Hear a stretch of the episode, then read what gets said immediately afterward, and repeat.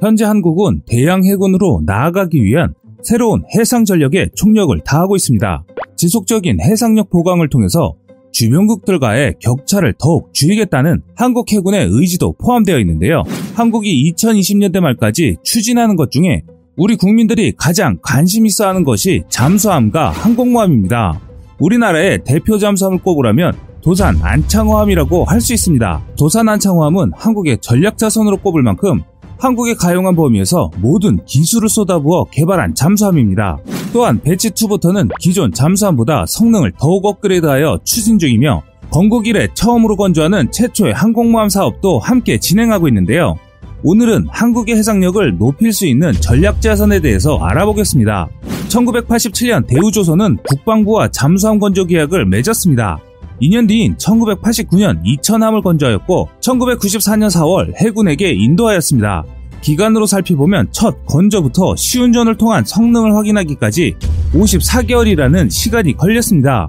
이것을 해외 사례와 비교해보면 실로 엄청난 기록이라 할 수 있습니다. 이와 비슷한 209급을 건조하여 인도하기까지의 기간은 브라질의 경우 100개월이 걸렸고 인도는 92개월이 걸렸기 때문입니다.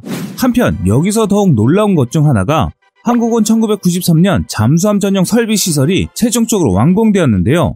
그 전까지는 잠수함을 만드는 기본적인 장치도 없는 상태에서 우수한 성능의 잠수함을 만든 것이지요. 한국이 잠수함 전용 설비 시설을 만들 때 들어간 투자 금액은 약 천억 원이었습니다. 이 일을 계기로 한국의 잠수함 사모인 채무선함부터 국산화 비율이 약 30%로 증가하기 시작하였습니다.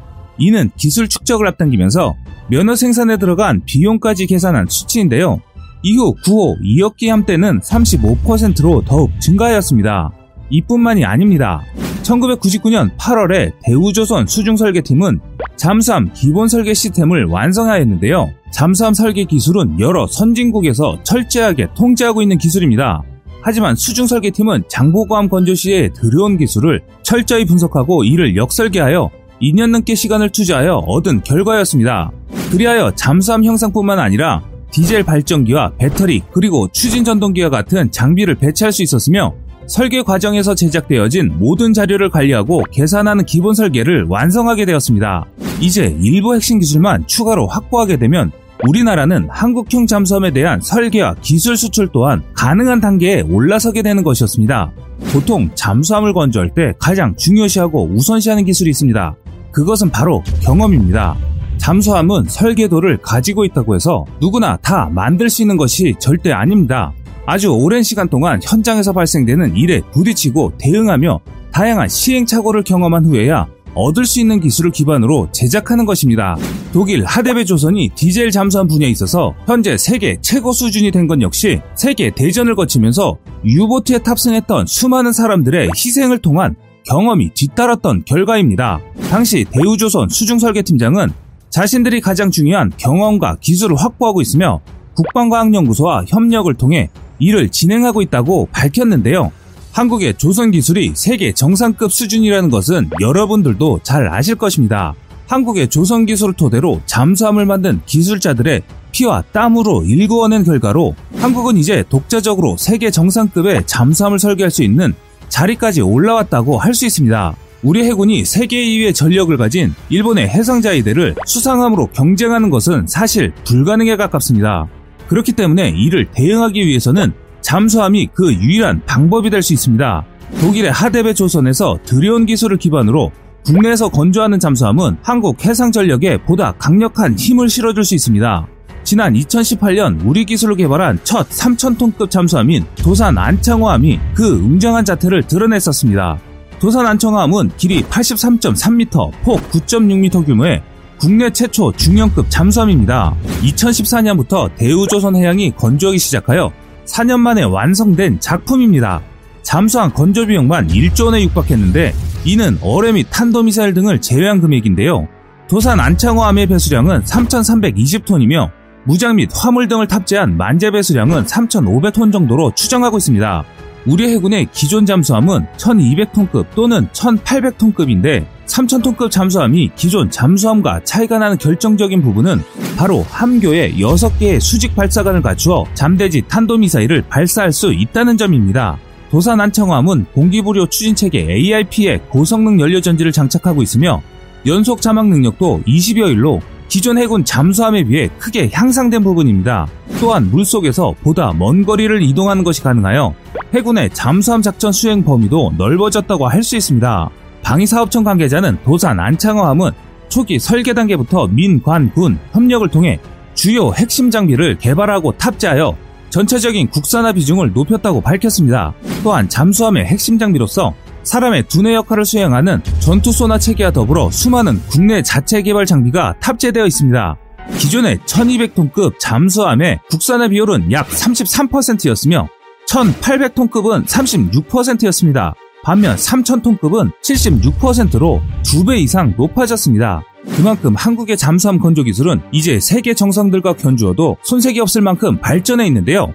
도산 안창호함을 포함한 3,000톤급 잠수함인 배치1 세척이 2023년까지 건조될 예정이고 3,600톤급 잠수함 배치2 세척은 2028년까지 해군에게 인도될 예정입니다. 이때 국산화 비율은 80%까지 높아질 것으로 예상하고 있습니다. 또한 Batch2부터는 한국이 자체 개발한 유도미사일 체계와 기존 Batch1보다는 더욱 강력한 화력을 자랑할 것으로 예상됩니다.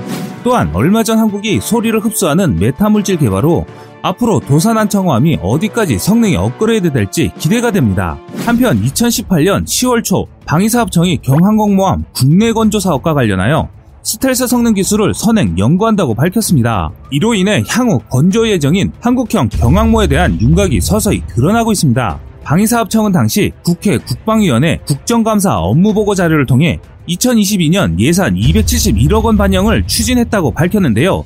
이는 사업 착수를 위한 선행 조치로 개념 설계와 핵심 기술 개발을 수행하기 위함입니다. 예산안을 구체적으로 살펴보면 다음과 같습니다. 비행갑판 및 플랫폼 설계 기술 선행 연구 95억 원, 통합 전투 체계 기술 120억 원, 스텔스 성능 기술 40억 원, 개념 설계 위탁 연구 및 국외 컨설팅 16억 원인데요. 국방부는 이에 앞서 작년 8월에 단거리 이착륙 전투기 F-35B를 탑재할 수 있는 경항모급 대형 수송함에 대한 국내 건조 계획을 포함한 국방 중기 계획을 발표하기도 했습니다. 이러한 중기 계획에 의해 국방부는 2020년부터 단거리 이착륙 전투기를 탑재할 수 있는 다목적 대형 수송함에 대한 선행 연구를 통하여 개념 설계에 들어갈 예정입니다. 대형 수송함 투라는 사업명을 가지고 있지만 실질적으로는 F-35B 스텔스 이착륙 전투기 운영에 초점을 맞춘 경항모 건조를 염두에 두고 진행하는 것이라 할 수 있습니다. 내년 2021년에 사업 타당성 조사가 완료되면 2022년부터 본격적인 탐색 개발을 시작으로 2026년에 체계 개발에 착수합니다. 그리고 2033년경에 경항모 건조가 완료될 것으로 예상하고 있습니다. Defense Times 관계자는 한국형 경항모의 전력화 예상 시기를 2031년경으로 전망하고 있습니다. 그리고 2040년경부터는 동북아시아 지역에서 항모 6척 체제를 기반으로 한 중국이 항모 세력을 이끌고 그 뒤로 경항모 두 척의 일본과 한 척의 우리나라가 따를 것으로 전망하고 있습니다.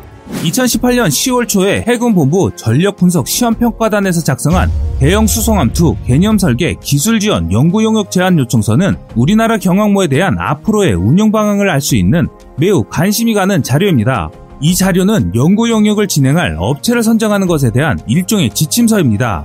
업체를 선정하는 방식은 경쟁 입찰 방식으로 진행됩니다. 그리고 선정된 업체는 계약한 날짜로부터 1년 2개월 동안 연구 용역을 수행하게 됩니다. 연구 용역에는 작년과 올해 합쳐서 약 23억 원의 예산이 투입될 계획입니다. 한국의 항공모함은 변해가는 전장 환경에 맞춰서 개발이 될 것으로 알려져 있습니다. 최근 해상 상륙 작전 같은 경우 미군의 해병대는 70여 톤의 화물을 싣고 해안에 빠르게 상륙하는 공기부양정 대신에 소형 상륙정에 상륙 돌격장갑차 또는 전차 등을 싣고 이동하는 것을 더 선호하고 있는 추세입니다. 그 이유는 강력한 방공망을 갖춘 대형 상륙함 및 이지스함이 빠르게 상륙을 해야만 아군의 피해를 최소화할 수 있기 때문입니다. 이러한 추세를 살펴보았을 때 우리나라 한국형 경항모 또한 17에서 20노트의 순항 속도를 내기 위해서는 디젤 엔진 대신에 보다 강력한 힘을 낼 수 있는 GE의 가스터빈 엔진 LM2500을 사용할 것으로 예상됩니다. 태국의 항공모함인 차크린 나로에 배대도 이 LM2500 중형 가스터빈 엔진이 장착되어 있습니다.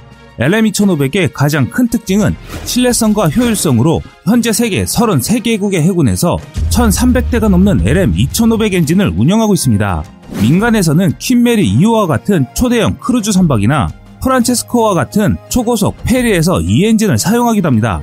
또한 대한민국 해군 최초의 이지스 구축함 세종대왕함에도 LM2500 엔진이 탑재되어 있습니다. 항공모함에 성능이 좋은 엔진을 장착해야 하는 이유가 있는데요.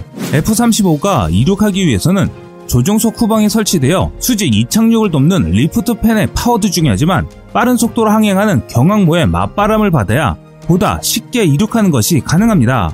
현재 한국이 추진하는 항모는 경항모입니다. 그런데 경항모의 실용성 논란으로 중형 항모로 추진해야 한다는 말들이 많이 나오고 있는 상황입니다. 하지만 다가오는 2021년 사업 타당성 조사가 완료돼야 한국이 진행하는 항공모함에 대한 구체적인 윤곽이 드러날 것인데요. 한국의 항공모함 건조 계획은 건국 이래 한국이 처음 진행하는 사업입니다. 그만큼 중요하고 처음 시작이 갖는 의미는 남다른데요. 이런 국민들의 염원을 모아서 한국 영예를 훌륭히 지킬 수 있는 항공모함이 탄생하길 기원하겠습니다.